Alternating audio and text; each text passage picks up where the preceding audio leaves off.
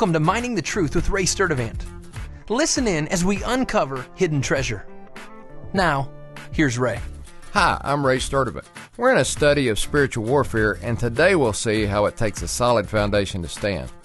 We've already seen how Satan will do anything to stop the unbeliever from coming to saving faith.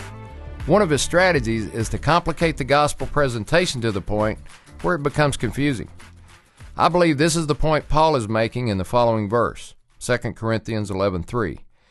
But I am afraid that as the serpent deceived Eve by his craftiness, your minds will be led astray from the simplicity and purity of devotion to Christ.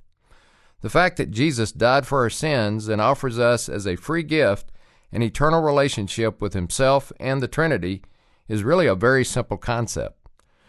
We join sides with Satan when we complicate the presentation of the gospel to include a variety of additions to faith alone and Christ alone. We bring nothing to Jesus but a sin-scarred soul in desperate need of salvation. God cannot accept any sin payment on our behalf except what Christ accomplished at Calvary and on Resurrection Day. But if Satan can get us to mix works into our foundation of faith alone and Christ alone, then anything built on top of that cracked foundation will always be vulnerable to collapse when the pressure hits. It's just like adding earth to concrete. The mixture of earth and concrete just won't have the strength to stand when the pressure hits. Jesus describes this concept in the following verse, Matthew seven twenty-four. Therefore, everyone who hears these words of mine and acts on them may be compared to a wise man who built his house on the rock. And the rain fell, and the floods came, and the winds blew, and slammed against that house, and yet it did not fall, for it had been founded on the rock. Everyone who hears these words of mine and does not act on them will be like a foolish man who built his house on the sand. The rain fell, and the floods came, and the winds blew, and slammed against that house, and it fell. And great was its fall. Only when we stand on Jesus the Rock do we have the ability to weather Satan's relentless assault.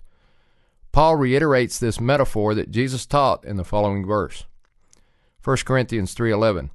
For no man can lay a foundation other than that one which is laid, which is Jesus Christ. In other words, the pattern we set at salvation is a pattern we're to live by.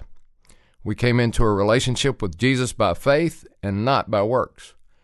Our relationship with him is maintained the same way, by trusting in him. And he manifests his life in us when we rest in him. And this will give us the confidence that Jesus won't abandon us during Satan's attacks when he accuses us of not being good enough. When we live by the righteousness that Jesus produces in us, Satan's accusations fall on deaf ears.